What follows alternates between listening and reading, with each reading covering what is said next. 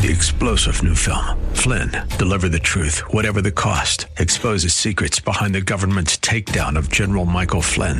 Flynn knew what the intel world had been up to. He ordered the first audit of the use of contractors. This set off alarm bells. He told the truth. He was the most dangerous person for Donald Trump to hire. They had to get rid of Flynn. Flynn, deliver the truth, whatever the cost. Available now. Watch it today. Go to salemnow.com. Salemnow.com.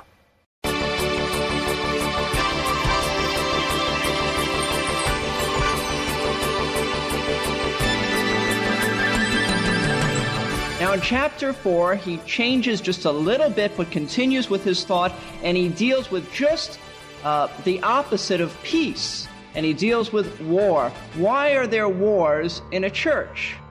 Why does a church have conflicts and, and quarrels and bickerings and fights? For that matter, we can say, why is there war in the world? Why do you have problems at home? Why do you argue with your spouse? Why is there rivalry amongst children, brothers, and sisters? If you have children, what were the first words they learned? In our son's case, da was his first word. Yeah, obviously short for dad, right? and soon they pick up mama and some others. But it seems like among those early words, we soon hear them say mine. And they really mean it. Hello and welcome to Verse by Verse with Pastor Steve Kreloff, the teaching pastor at Lakeside Community Chapel in Clearwater, Florida. Today, Pastor Steve will begin his final sermon in this series from the book of James. It's a three part message, so I hope you'll be able to listen as we continue over the next few days. There's an old saying that an argument has two sides, and they're usually married to each other. There's some truth to that, isn't there? And if they're not married, they probably go to the same church. Get your Bible ready if you can. Here's Pastor Steve. We would like you to turn your Bibles to James chapter 4 as we're moving along in our study of the book of James. We've arrived at the fourth chapter tonight. It's unfortunate that the chapter actually cuts off at 18 and it looks like it's a new uh, thought, chapter 4, but really one flows right into the other. Chapter 4 just continues the thought of chapter 3 with a little bit different twist to it. Chapter 3 ends concerning peace. And those who are wise are those who are the peacemakers. Blessed are the peacemakers. They look for peace. Wise leaders, he says in chapter 3, bring peace to a congregation, not chaos. But unwise leaders bring disorder and every evil thing, he says in verse 16. Now, in chapter 4, he changes just a little bit, but continues with his thought, and he deals with just uh, the opposite of peace, and he deals with war. Why are there wars in a church? Why does a church have conflicts and, and quarrels and bickerings and fights? For that matter, we can say, why is there war in the world? Why do you have problems at home? Why do you argue with your spouse? Why is there rivalry amongst children, brothers, and sisters? Much of uh, church history is the, is the story of one quarrel after another. All you have to do is read a book on church history and you'll realize that. As a matter of fact, most of the world's history is the story of war. Not too long ago, a Norwegian statistician computerized every war that mankind has engaged in. And here's what he discovered. During 5,560 years of recorded history, there have been 14,531 wars, averaging a little over 2.6 wars each year. In the history of 185 generations, only 10 of those generations have had unbroken peace. There have been ridiculous wars. I came up with three wars that I, I would assume that you have never heard of. But these were wars between nations. The War of the Whiskers, actually a war between nations. The War of the Whiskers. The War of the Oaken Bucket. Now here's one that you would appreciate. The War of Jen- Jenkins' Ear. I, I hope no, no two nations fought over somebody's ear. But these were actually wars between nations. And even in our generation, how many wars have, have taken place. Some of you remember World War I. There's been World War II, the Korean War, the Vietnam War. Conflicts right after another. How many countries are at uh, war in the last 10 years, fought each other, and, and uh, how unsettled the world situation is. Why are there wars? But it's one thing to read about wars. It's one thing to, uh, to see war movies on television, to even uh, have vivid memories, those of you who have fought in wars. But it's another thing. It, it comes right down to uh, grip us when it's your own war. So you're just fighting for a country. But when it's your own quarrel, when it's your own fight, when it's your own conflict and not your country's, that's when it really grips us. Why do we have war? And all of us know what it's like to have a conflict with someone else. I was just, uh, someone heard me talking to my son in the hallway, just walking around, and he, he told me about this nice fellow that he, that he knows at school, and he said, but I can't hit him too hard. Notice he said too hard. Everybody's had conflicts. I spoke to a man recently who was challenged to a fistfight over business dealings. I've seen children fight in, in school over really petty things. Couples argue with one another. All of us at one time or another, at least I, I, should say, I think all of us at one time or another, have had arguments with our spouse. Many of us more than once, but countless times. Businesses have conflicts all the time within themselves and with others. Relatives sometimes don't talk to each other for years over an argument. Sibling rivalry is, is famous in the uh, psychology realm. And many of us have actually have physical problems because of the uh, fights that we, that we have gotten into, the conflicts with other people. Some have ulcers. Some have weak hearts over this. And we kid about people having gray hair over these things that bother them, conflicts with other people. Now, it's wrong to have conflicts like this. It's wrong to be at war with people, but it is especially wrong for Christians to be at war with one another because they know better and they have the capacity to have victory over this. Now let me explain something here. James is not dealing with, uh, with having a conflict over a doctrinal issue. That's another, another situation. Or a conflict over someone who refuses to repent we're not talking about that now. We're talking about having com- conflicts that don't deal with doctrinal issues, conflicts that don't deal with, with the righteousness issue in someone's life. He's not dealing with that. Now, in James chapter 4, uh, he must have been referring to some terrible conflicts taking place within the churches he was writing to the congregations, it wasn't just one congregation, but he must have been, he must have known about terrible conflicts that were going on. And you see, we need to keep in mind that the context of this is James is writing to Jewish Christians who were not living in Jerusalem. They were living outside of Palestine. And living outside of Palestine, they were influenced by the world. They were not living in the Jewish community and they took within themselves the world's ways. They were influenced very much by the world. And let's face it, the world has conflicts and the world is battling themselves. It's a rat race to see who'll get ahead and who can be number one. Now we have a tendency to think of the early church as just being wonderful. If we could only be back in the early church, we think everything would be fine. But not so. For instance, we've been studying about the church at Corinth. So many conflicts there, we, we couldn't take the time to go into that. But you know, there was jealousy, party division, suing one another, all kinds of conflicts. The Galatian church in 515, we read this in Galatians, but if you bite and devour one another, take care lest you be consumed by one another. In Philippians chapter 4 verses 1 through 3, why don't you turn there or jot this down? Philippians chapter 4, 1 through 3. We sometimes think that there were no problems at the church at Philippi, but listen to this. Therefore, my beloved brethren, whom I long to see, my joy and crown, so stand firm in the Lord, my beloved. I urge Euodia and I urge Syntyche to live in harmony in the Lord. Indeed, true comrade, I ask you also to help these women who have shared my struggle in the cause of the gospel. He says these two women were having a conflict. Would you help them so that they don't have any more conflicts. But why are there conflicts and battles?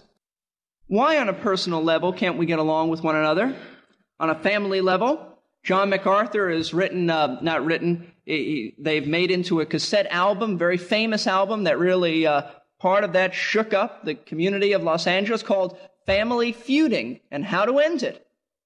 Most popular series that they ever produced. Why? Because families are feuding. Why do we have conflicts on a community level, on a church level, on a national level? Now, if you could answer this and convince people that you knew what you were talking about, you could probably win the Nobel Peace Prize. You could answer it if you follow what James has to say, but I doubt if the world would listen and say that that's the uh, solution. But why do wars begin and how do they end? That's, that's really what we want to deal with, and that's what James deals with. Certain people have tried to answer this question. A man named Nicholas Rowe said that there are wars because of this. He says it's the needy bankrupt's last resort. Thomas Hobbes said that there are three principal causes of war competition, diffidence, and glory. Plato said it's for the getting of wealth that all our wars arise. God says in James chapter 4, 1 through 10, his perspective, which is the whole true picture of why wars begin and how they end. So let's, let's look at this. You want to know how to stop conflicts in your home? You want to know how to stop conflicts in the church if they ever arise, or in your business dealings, or in your school, or in your nation if you have the opportunity to be in a position like that? It's all down here in James chapter 4, 1 through 10. So we want to look at three truths that'll tell us how to stop fighting.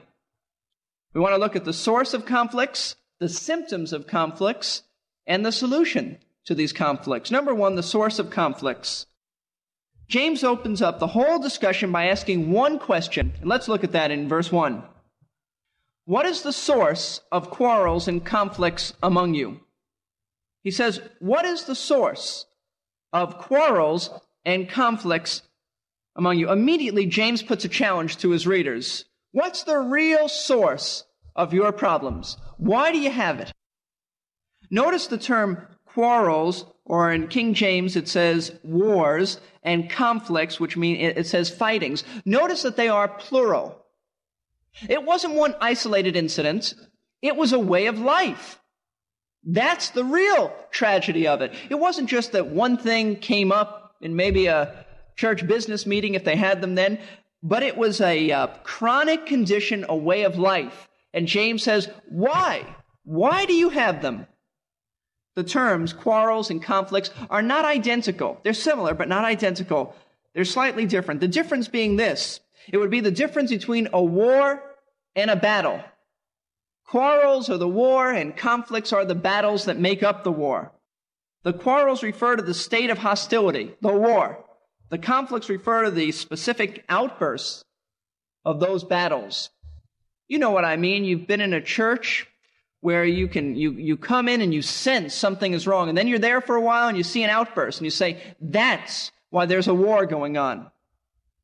That's what James is referring to. The individual battles within the total picture of the war. Keep in mind, he's writing to churches that have been influenced, as I said, by the world. And if the one thing the church needs to learn is this, it is not to be like the world, it is to be different in almost every respect.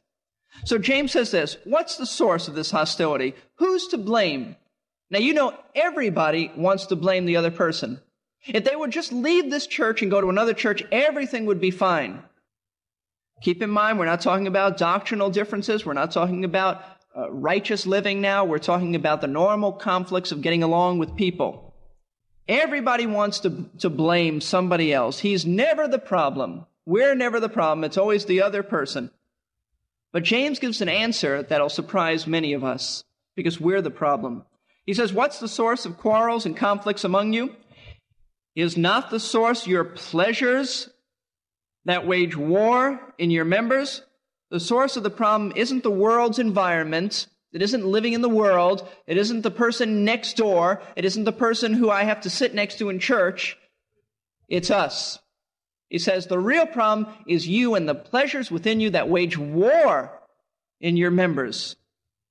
The conflicts are out of our pleasures. That's what it literally is in the Greek. The source of it is us. It's out of our pleasures.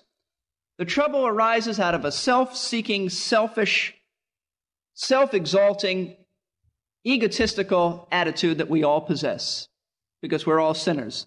Now, it's interesting, the Greek word for pleasures is really not lust. The Greek word is, I'm going to pronounce it right, hedonon. Hedonon, from which we derive our English word hedonite or hedonism. And what is that? A hedonite is a person who lives only for pleasure. That's where we get this word. Hedonon.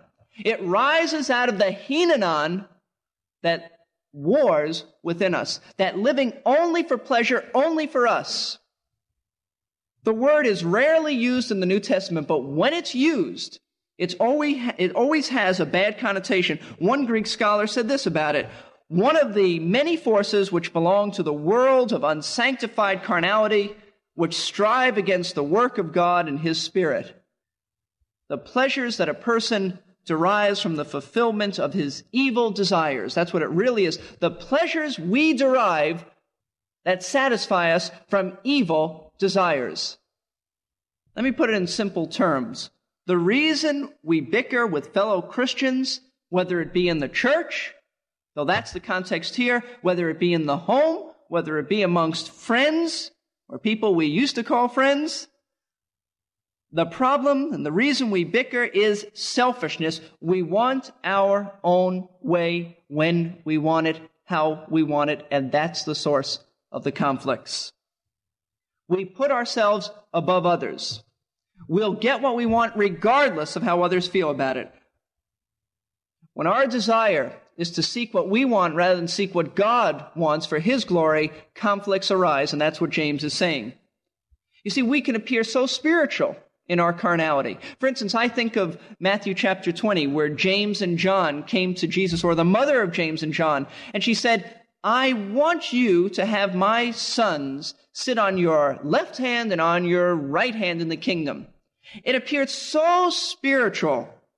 But you know what she was really saying? I want them to have earthly recognition. I'm really not concerned about the kingdom.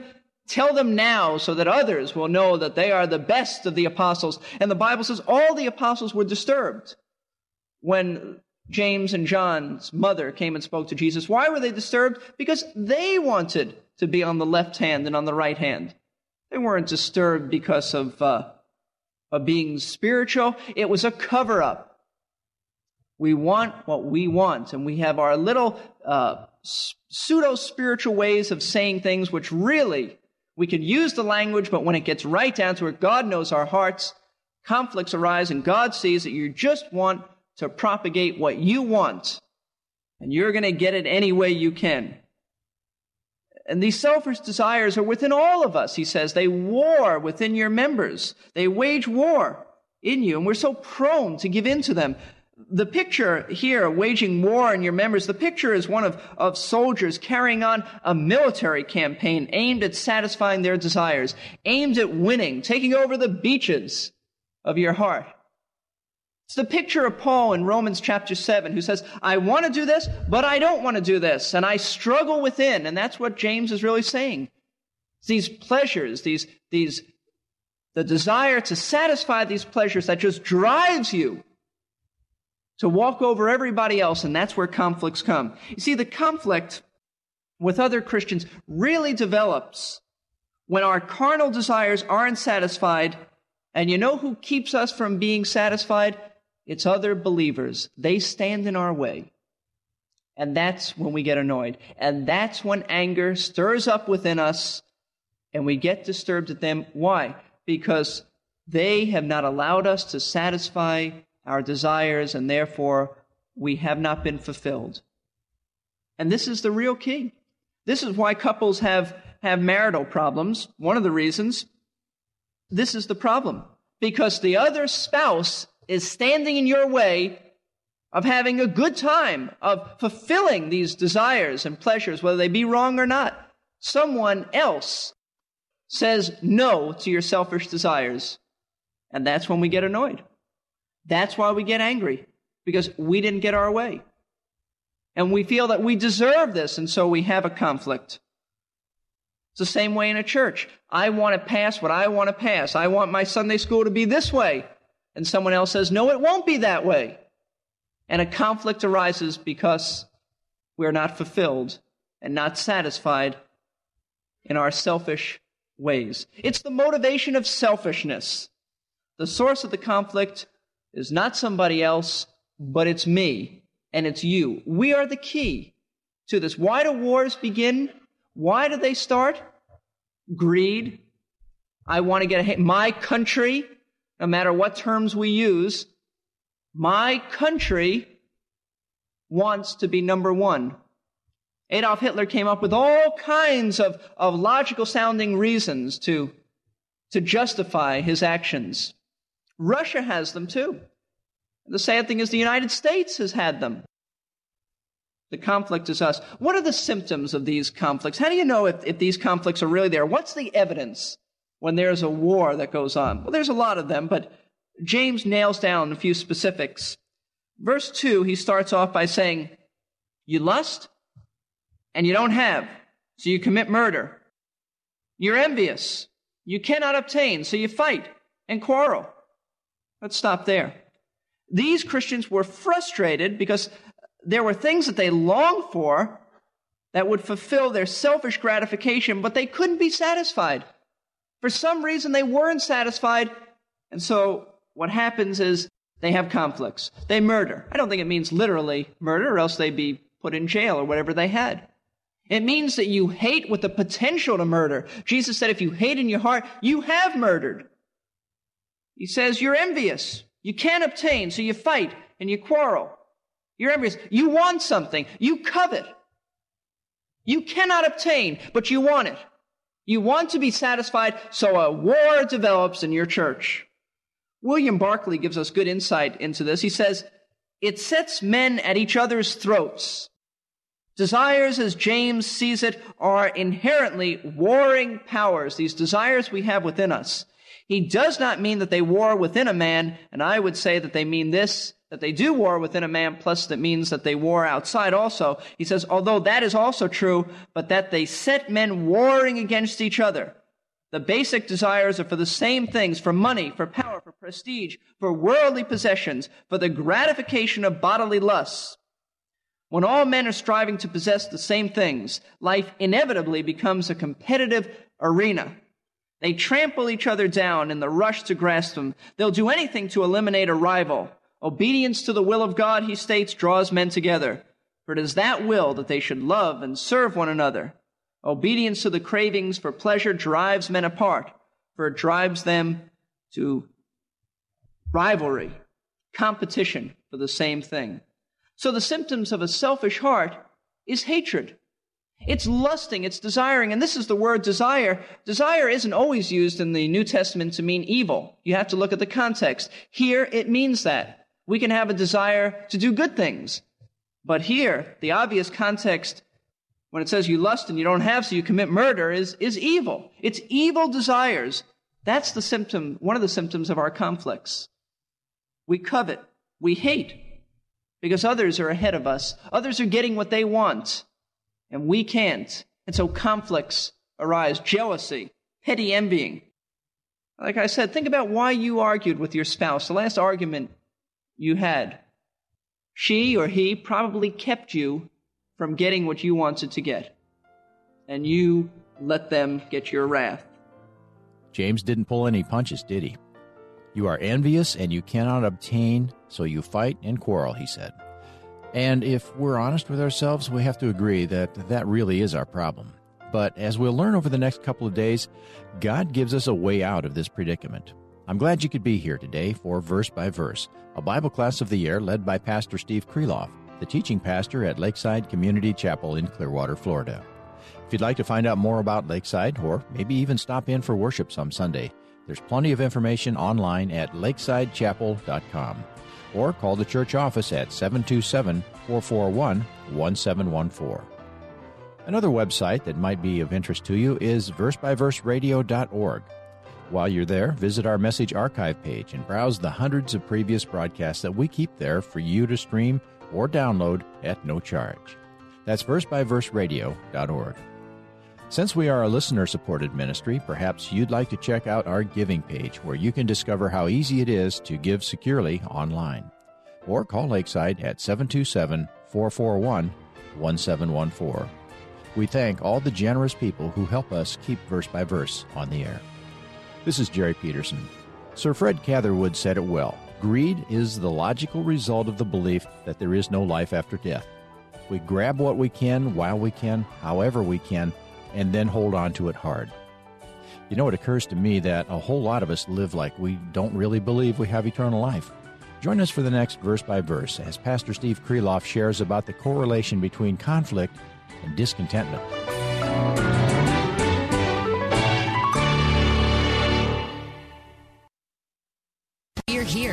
Strength between Three star general Michael J. Flynn, head of the Pentagon Intelligence Agency, knew all the government's dirty secrets. He was one of the most respected generals in the military. Flynn knew what the intel world had been up to. He understood its funding. He ordered the first audit of the use of contractors. This set off alarm bells.